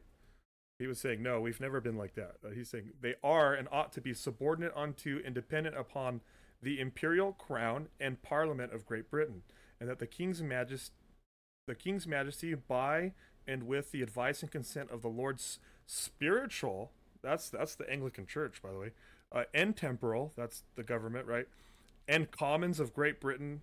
And Parliament assembled had had ha- had hath and of right ought to have the power and authority to make laws and statutes of sufficient force and validity to bind the colonies and people of America, subjects of the Crown of Great Britain. And there's the last part, in all cases whatsoever. In all cases. Okay, so they said, sorry that law sucked. Why, uh, why by are the way, if we want right to do now? a worse, yeah, yeah, yeah. if we want to do a worse law later, we have the right to do it in all cases whatsoever. That little phrase right there did not go well, and that's where that's where we've so start with just tax law. We're gonna try to tax you. That sounds diabolical. Like nothing y- you can yes. do will ever no, stop me. One of the hilarious things is like how bad they are at this. Like, okay. That phrase, in all cases whatsoever, is going to show up in our Declaration of Independence. Mm, we uh-oh. quote that little line right there. We say, oh, he's they've said they can like legislate in all cases whatsoever. So no, screw them. Right? So in all cases whatsoever. So what happens is um, some time goes by. Then Parliament, there was this guy named uh, Townsend. I think it was Robert Townsend. I forget his name. Who, a k a. Champagne Charlie. Uh, that was his name, apparently. Mm. That sounds like a cool name. Champagne Charlie says, guys, I got it. Here's how we're going to get some revenue. Let's tax the colonies again. But that Stamp Act was dumb, so let's just tax them on things like random things like lead and sugar or uh, tea. Let's tax them on tea. I think there's a glass. But just a bunch of random just like things. Incremental imports well, and exports. That way, like, yes. yeah, okay. Well, oh, that, no, no, that, that makes the, sense. That was the key. So they would say, this is an import duty. This is different than the Stamp Act. This is an import duty. So this is only a tax as you import these items. Now, the problem, too, here is that the colonies at this point don't have a large industry. Like, they don't, they're not like a large industrial place like London, England, right? That's where the industry is, right? So they're importing everything. All the finished goods. All the so finished they, they'd, goods. They'd eat probably what they grew and, and what they um, raised locally. And certain, and certain metallurgy stuff, like we didn't have like huge foundries. Yeah. So we couldn't like, we weren't just like pumping out like iron, right? Or uh, You might get the rocks oh, you got a blacksmith. Out of the ground here. Yeah, like you gotta, you gotta import the actual finished product. Yeah. From the mines, right, over here, and then like you can work on it. Well, and the, work the, with the, it, yeah. So I think it was like that was like lead. Why did they say lead? Because well, we weren't making lead. Well, right? Specifically, lead would be would be a way of taxing uh, revolts. Yeah, yeah, yeah. So, oh, yeah, the, yeah. Lead was used for like yeah. guns. They they literally, if you as a Revolutionary War soldier, you'd have your own lead that you would melt down every night to form yeah. new balls for your musket. And um, even at that. Even yeah. at that, um, and at that point, um, a lot of people's imagine cool... getting shot with a pure lead musket yeah. ball. That, well, that's it's still pure lead today. So, um, one th- cool thing too is that the we still imported our clothing from Great Britain because mm-hmm. that's where the textile manufacturing was, um, okay. and we didn't have a lot of sheep over here, I guess. Um, at that point, like we hadn't gotten to the sheep industry yet, so we had to import our wool clothes. And so, what happens at this point is one of the ways you protest this is by wearing your clothes over and over again. And restitching it, and so this is where the age of uh, they say the age of homespun comes from, where the idea of like there's some old lady knitting in the corner, that wasn't happening till this act. Now it's like the patriotic thing to do is get the get yeah. the, the women that are going to make clothes because we're not going to buy well, it, clothes it, from Great Britain right now. It also I like that yeah. attitude. I like it. Yeah. so so, um, yeah, this is not received well either because remember this is. This isn't the first one they did. This is like post all cases whatsoever. So we know what you're up to. Um, uh, and then, um, so at this point, Samuel Adams, so I keep quoting, uh, he becomes a member of the House of Representatives. Um, the House of Representatives of Massachusetts, Massachusetts, decide to send a letter to the other colonies about their opinion and what should be done about the Stamp Act or, you know, right? Um, And you can see again, and the word that keeps coming up is the word constitution, if you haven't noticed. They keep making constitutional argument. But this is called the Massachusetts Circular Letter. Uh, the House have humbly represented to his ministry uh, their own sentiments that His Majesty's High Court of Parliament is the supreme legislative power over the whole empire. So what they're saying here is we acknowledge that Parliament is sort of like the highest legislative body in the whole empire. They're saying we're part of the empire. We get that. Does that make sense? Um, but there's a but, of course. So they acknowledge that. But listen to this: that in all free states, the Constitution is fixed. What does that mean? Uh, maybe they talk about stuff and fix errors in their Constitution. I don't know. I don't really no, know fixed means right it's here. Stuck. It's like glue. Oh, like you're fixing okay. it to the wall. So in every free country. The Constitution is a solid thing that you can't just change overnight. Oh, it's concrete, set in stone. Yes, you can't just decide, well, we're going to ignore this because we really need the money. That's what Parliament was doing. Then on a side tangent, um, why did we start amending our Constitution? Like, well, in our did, Constitution, like... because of this idea, we made it very hard to do so. Yeah. You had to go through a process. So the okay. the, there, the process for amending the Constitution of Britain was Parliament yeah. passes an act, and guys who lived and through so, this time period came up with that idea. And so fifty-one percent of their Parliament can change their Constitution, mm-hmm. right? In our in our system, it takes multiple different uh, bodies, all with three fourths of the people agreeing. So it takes the legislature of of the United States three fourths agreeing, and then it takes three fourths of the states' legislatures all agreeing to an amendment, and then the president has to sign it. So there's a huge barrier to amending our Constitution, where there's basically none to amending the the, the Constitution. That actually, it makes it makes me feel better to know that there isn't just one political ideology in this country. That um, I things will get kind of like, as Jordan Peterson puts it, like fought in the realm of ideas. Like we yes. have to present things and we have to uh, legislate them, and people have to agree with it. And that's other side of the aisle mm-hmm. as well. And so yeah. I actually now. I, I can see and appreciate why we have um, a, a dissenting opinions now, because it, yeah. it it um it checks us. Do do, do you know what I mean? So that's even yeah. that's mm-hmm. good. Yep. So, in all free states, the Constitution is fixed, and as the supreme legislative, that's a fancy way of saying Parliament. Well, listen to this: derives its power and authority from the Constitution. They're saying we acknowledge cons- uh, Parliament's role, but it derives its power from the Constitution. It cannot overleap the bounds of it without destroying its own foundation. So we can only acknowledge uh, someone's power of from us because of the Constitution. But if we start, if we start letting them just go against the Constitution, then they have no power anymore. Yeah, it's like a weird way of saying, like, you only have your power from the Constitution, so I can't let ah. you go over it. I'm not even obeying you anymore. It's like a weird ah, okay. You've destroyed your own legitimacy at this point. Yes, because the only point way you have legitimacy is when you um, it's from the Constitution. Constitutional. Yeah. So if you start overleaping it, and now we've just destroyed your authority mm-hmm. in a weird way. Then you've then you've rescinded your own authority because you're acting outside of the realm of the Constitution. Yes. That kind of yeah, yeah, that kind of makes yeah, sense. Re- oh, that's very cool. Oh, sorry, I don't know okay. this. Resend is a funny word, because what happens after this one document goes out is the governor said, "This is sedition. You must resend this." That's literally what they said. What is sedition? I, sedition is like disloyalty, like treason. treason. Yeah. You're saying um, you're in the form of, of speech. It's like disloyalty.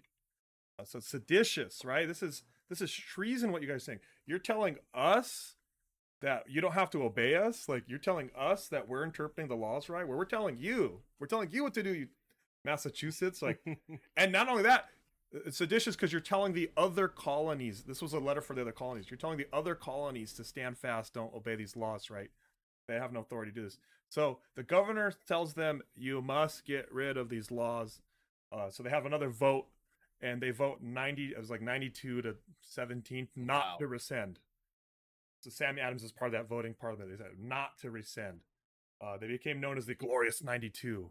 Um, yeah, so because they said, "Nah, we're cool. We're gonna stay with." Yeah, yeah, do. yeah. um, oh, and the, the funny thing at this period is, is at the end of this circular, they're seditious. They literally end their letter by saying, "The House cannot conclude without expressing their firm confidence in the King, our common head and father, that he that." The united and dutiful supplications of his distressed American subjects will meet with the royal and favorable acceptance." That's how they ended that letter, but of course they're still being rebellious, apparently. Well, and I, I think the, the technicality that they were working under is, is they can be, I don't know if rebellious is the right term, but they can be in opposition to the parliament, but not in opposition to the king. There's a two separate bodies. So like, we're not going to yeah, do it, but ah, our loyalty to the king. Ah. Well, and, that, and that's what they're appealing to is is this yeah. greater idea that the king's over the parliament, te- sort of anyway. We yeah, we yeah. What's happening is is these laws originate from the British Parliament, and the king at this point is signing them into law. He could veto these laws. He's not, but they're still holding on to this. Like, he's a young king. He's being. Uh, That was literally the opinion. He's being misled, and people like literally, it's hard for people at this point. They still have a king to say something ill of the king, right? Mm. Um, unless you're Patrick Henry, that's why he's such a radical. um, um. Okay, so they start passing more taxes. So, so um, this this law. So th- this is the battle. Uh, this is the battle between this law. It doesn't go well, of course. Um, so they say, okay, we're going to repeal all these laws except for one law. One tax law on one item. What item is that? Is that the sugar or the tea? The tea. tea. And they're leaving okay. this tax on. Uh, oh, because what happens in between this time period is, um, in order to force these Bostonians to pay their taxes, they send a bunch of British soldiers over there. A skirmish oh, happens in the harbors. Yeah, yeah, yeah. A skirmish yeah. happens in the town of Boston. Uh, we call that the Boston Massacre. It's a whole thing. Um, little known fact about that is the guys who end up shooting the colonists all get off innocent because John Adams, a young lawyer, defends them in court and proves that they were fighting in self-defense.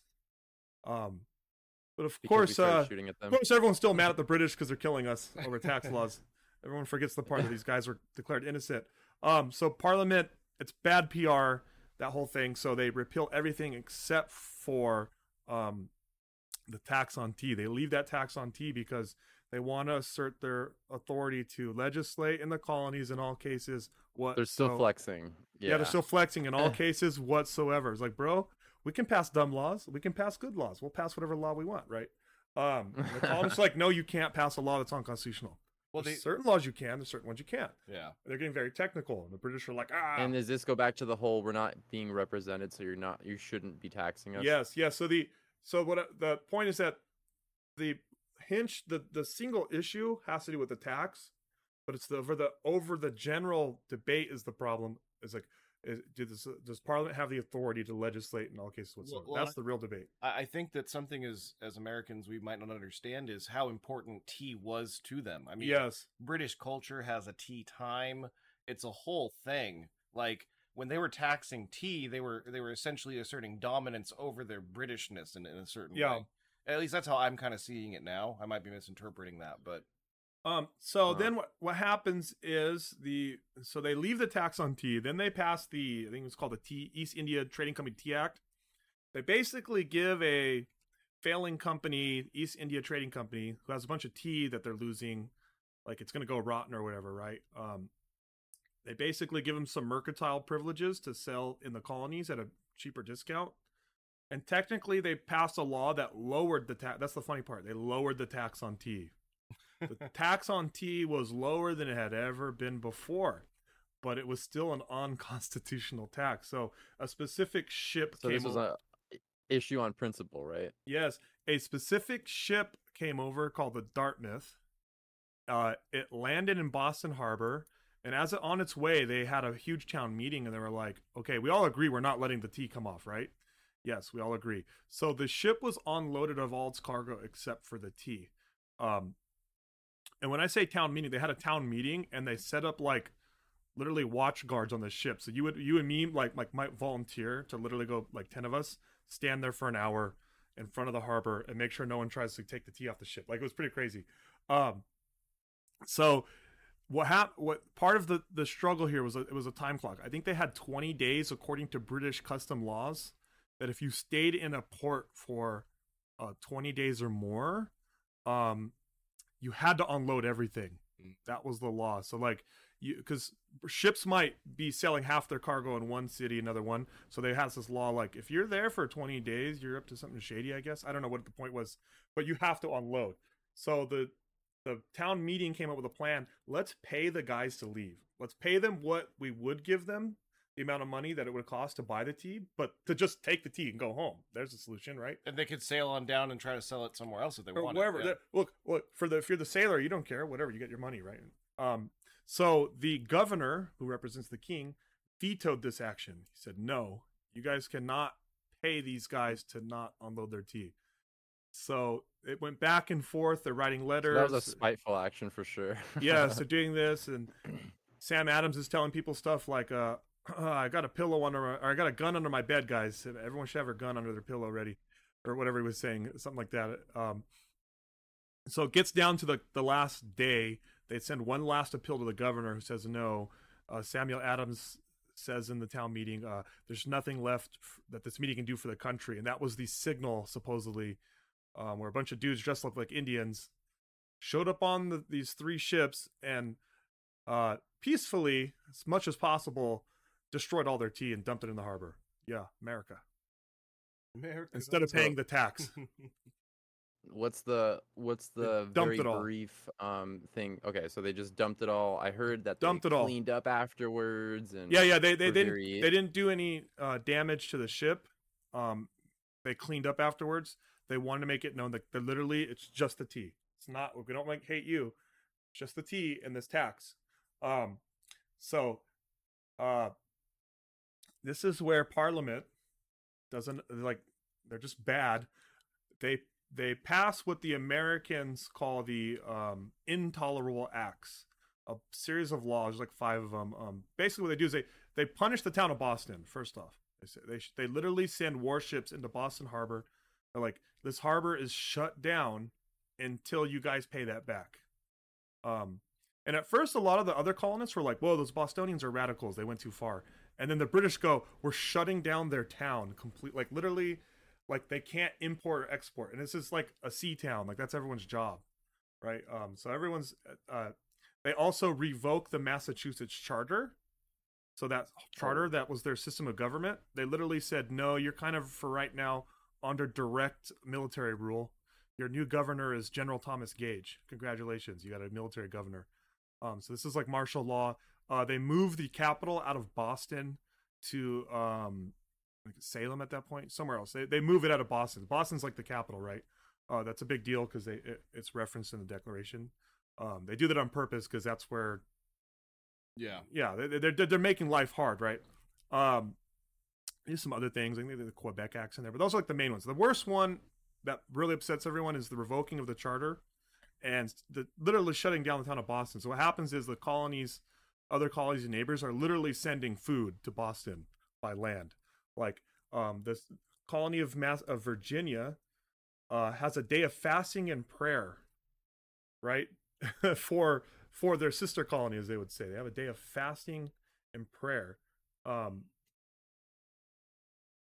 and it is decided that an act of unity must be taken, and they agree to meet in Philadelphia for the First Continental Congress. Uh, they invite all thirteen colonies to to send what they call delegates, their best and their brightest. What does that mean, the First Continental Congress? Continental Congress. So they're going to meet. So every colony send like your best five or eight guys, whatever. I don't know. I don't know why they have different numbers, but send someone that represents your colony. We're going to all sit down in in um, Philadelphia together. And we're going to come up with some sort of act of unity because this is ridiculous what they're doing to Massachusetts. So instead of scaring the colonies away from taking further resistance, they actually end up pushing us together more because the other colonies are like, if if they can do this to Massachusetts, they're literally going to do it to us. So that's where the First Continental Congress, we meet in Philadelphia. Um, and then nothing like that had ever happened before. Well, there was a Stamp Act Congress, but this was crazy because everyone was there except for Georgia. They kind of couldn't make it for some reason. Um, I mean, George Washington is there. Samuel Adams is there. So all these guys who have been reading each other's like um, newspaper articles and thoughts, all the all the political thinkers that you've heard about from the other colonies, you're now sitting. They're sitting in the room together, and they're talking it out. Um, interesting thing is the first thing they do is they have a uh, they want to have a prayer meeting, and someone says we can't have a prayer meeting because we're all of different denominations. Some of you are like weirdo Baptists and stuff. Um, we can't pray together. And Samuel Adams is like, no, nah, I'll pray with anyone who's like a friend of their country and, and a pious man, right? So they bring in an Anglican minister. Uh, he reads the thirty-fifth Psalm, which it starts with like, uh, is this like defend me? I tried to remember. I can't remember it by hand. It's it's it's about getting your shields and your bucklers, your shield and spear together, I think. Wow. And defending. Uh, like asking the Lord to defend you from your enemies, right? Something like that. He'll read it in a second. Uh, a Psalm of David, plead my cause, yeah. O Lord, with those who strive with me. Yeah. Fight against those who fight against me. Take hold of shield and buckler and stand up for my help. Also draw out the spear and stop those who pursue me. Say to my soul, I am your salvation, or in Hebrew, Yeshua. Yeah, so the first meeting of our Continental Congress, Founding Fathers get together, had a prayer meeting. This verse was read, and according to them, everyone was like just on fire now, like ready to go. There's a, there's a if you could, they're, yeah, they're basically saying like God be with us as yeah, we go through. There's a what we're there's a painting of the founding, so painting of the Founding Fathers all like praying while this pastor preaches, and someone's like all, crying in the all background. All those deists, yeah, all the deists, the non-religious deists who say to let's bow. So really quick, why don't you address that? What is a what is deism? What is a deist? So and, suppose, um... supposedly a deist is a, a a person who believes in like a creator deity, a creator god, uh, mm-hmm. as someone who creates like a universe that we live in, but then doesn't uh, affect it. Like he does not actually active anymore. So there's sort no of miracles. Like, yeah, sort of like me like creating a painting, and I, he just looks over at it. It's just being, it's just doing its thing now. He's not like actively involved. It's a terrarium, and he's just watching. Yeah, yeah, yeah. yeah. Um, Whereas Christianity teaches that God became man, it, put on flesh, yeah. and bore, you know, bore our sin for us. Right? It, it, it, it's it's it's laughable to say they were deists. Mm-hmm. They can only ever the only two I know of. Is, someone can fact check me and let me know if there's another one, but I know of Thomas Paine and uh, um, Ethan Allen. Those are the ones I know are actual deists because I said they were deists. And these so are, not even Jefferson, because I always hear. No, Jefferson not Jefferson. He was not an orth. So a lot of these guys they point to and say they're deists, and then people ignore it because we know that they're not Orthodox Christians. But that's not the same as being a deist. Um, yeah. And then those are like the only ones they point to. They don't point to. They don't. Put, they don't talk about Samuel Adams. Um. Uh. Anyway, so Congress is formed. Um. One of the interesting things that happens is uh, a guy named Paul Revere shows up on a horse, and he brings. So this is a this is like, uh, like a political battle. Like I'm saying, this is peace. It's political. It's done with the pen. The newspaper is the weapon of, of this battle, right? Mm-hmm. It, it's the newspaper. So this is big deal. Uh, Paul Revere shows up on a horse, and he has brought something called the Suffolk Resolves. Suffolk Resolves, like what the heck is that? He's talking about Suffolk County, Massachusetts, because the Intolerable Acts shut down the town meeting. So these guys were like, okay, fine, we'll meet as a county. It's literally just it's literally just Boston, but it's Suffolk County, which I just find hilarious. So Paul Revere, his less famous ride, shows up and hands this to the Congress because a lot of the delegates from like um, other states are like, they're looking at the Massachusetts guy like, you guys are just radical, crazy. It's a nice document. I, I, I don't have it with me. Um, it's just saying, it says stuff like, uh, Great Britain of old is persecuting us once again. Uh, the Congress agrees. This was the why the Congress agrees to, um, they vote to uh, give their approval of that document. So con- they're all saying, yes, we agree with, when it comes to this struggle, all of these colonies, we agree with those guys. Mm. We agree with the local Bostonians, actually. So, by the way, nice try trying to shut them down, but we actually agree with them and what they're saying. That's what that's important. Uh, one that's of these cool. cool documents is called "The Address to the People of Great Britain." Oh, hey, real really quick, quick hold uh, on. Are we out of time, uh, Austin? I know no, that no, you're. Uh, it's coming up pretty up. Yeah, I was gonna address that really quick. So, um, in can... about five ten minutes ish, I'll just turn on like uh, close my camera and stuff like that. But I All do right. want you to keep going. Um, yeah, let me try to hammer I, through I, this real quick. Um.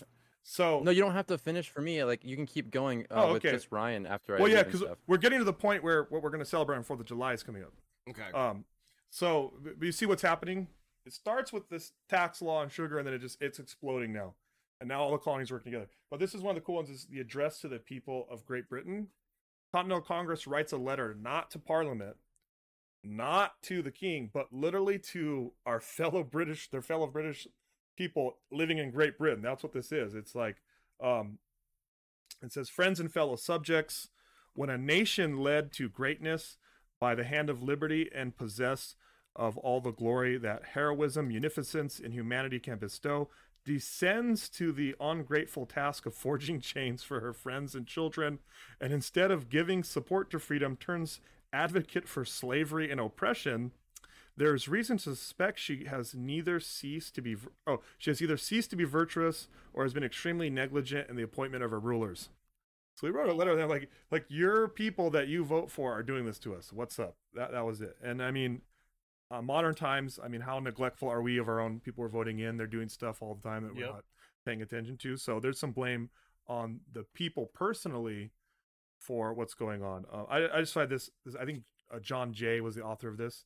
But it's one of the things like this story, like sort of like a tragic breakup, what's happening over time. Um, so the Congress, uh, the main thing they do, uh, they send these letters, but the main thing they do is they agree to a, a, a continental wide boycott because there was boycotts over here, over here. But this is like a full on every single, all twelve colonies. Sorry, Georgia wasn't there. Um, they're going to agree. There's n- they will not buy anything produced on the island of Great Britain. Um, and by the way, not every single British politician is like really happy with all this because this is bad for business for everybody. Um, but we're like, no. Um, so it's a continental wide boycott. Um, this is the point where the colonies have united.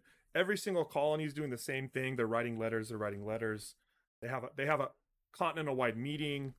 Um, and then that's like the end of peaceful solutions, basically. Mm-hmm. Um, what happens next down in Virginia is, um, I guess, like the the Burgesses have to meet in their normal capital is Williamsburg, so they have to go to uh, the, the modern capital, Richmond. Richmond wasn't even the capital then. They have to meet in v- Richmond uh, at Saint John's Church because they literally are running away from their governor because they're having an illegal meeting of the Burgesses, um, and that is where Patrick Henry, uh, this radical politician, um, proposes that they raise the militia.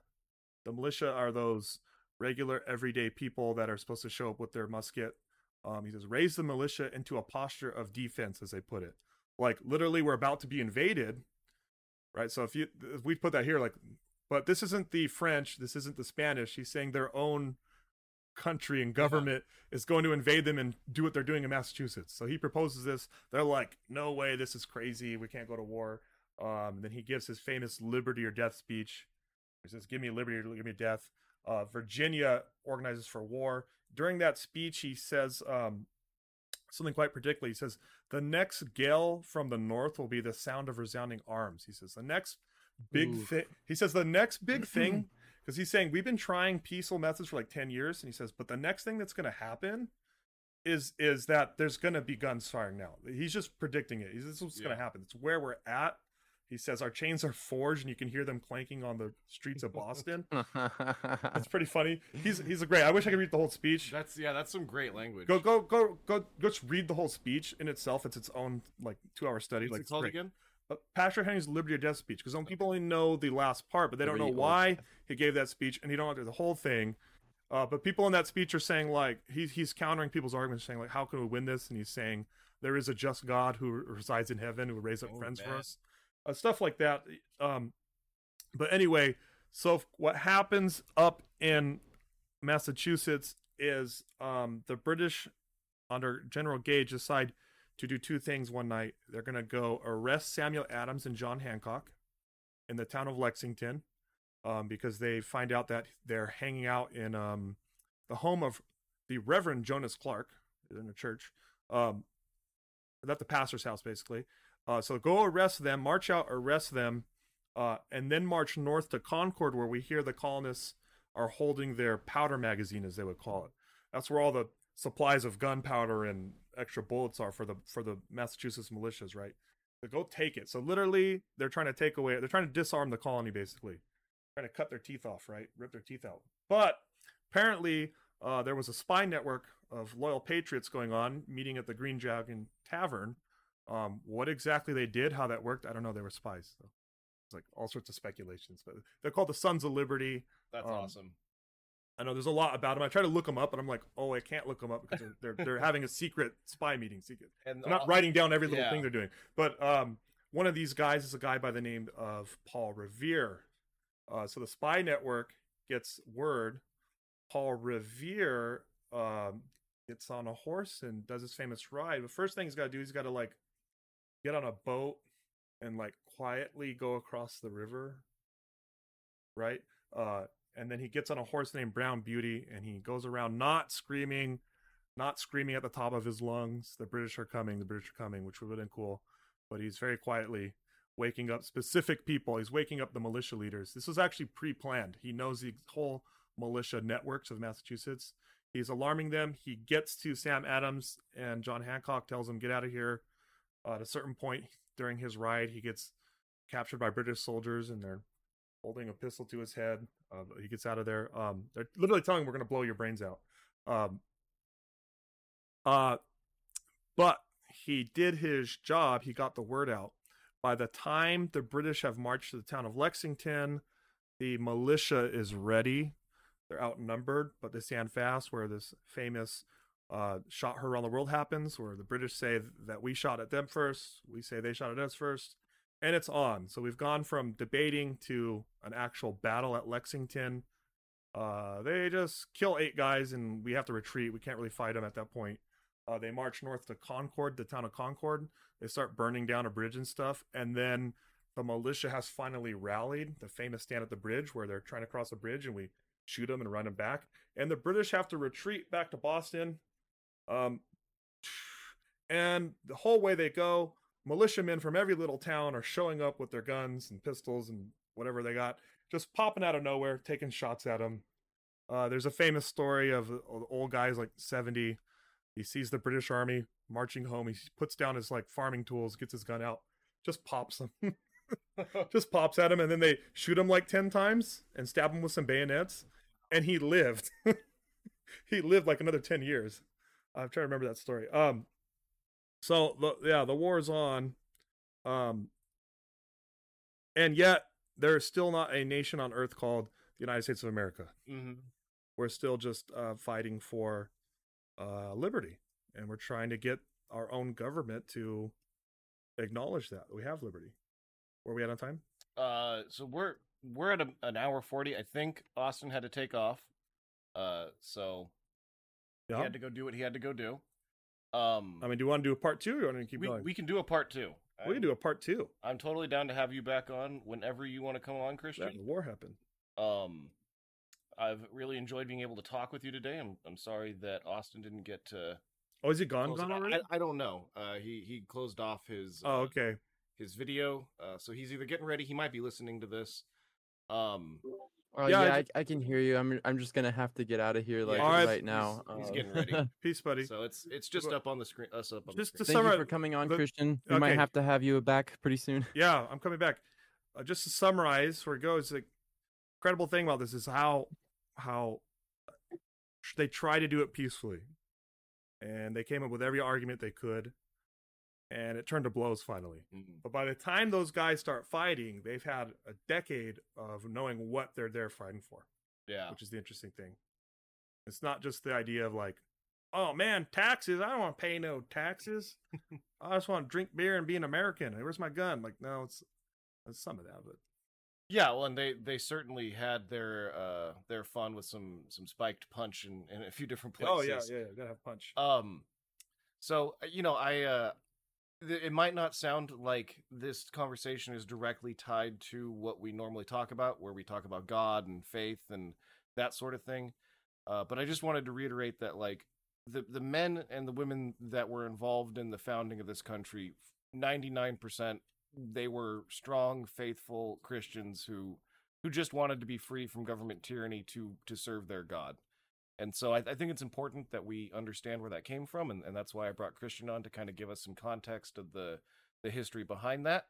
Um, it sounds like we're going to have to do a part two of this uh, interview with him, and uh, yeah, he'll give us the rest of that story, and uh, we'll we'll tie it all into to Christ and kind of explain all that kind of stuff as well. Do you have anything you wanted to finish off with uh, with this part one?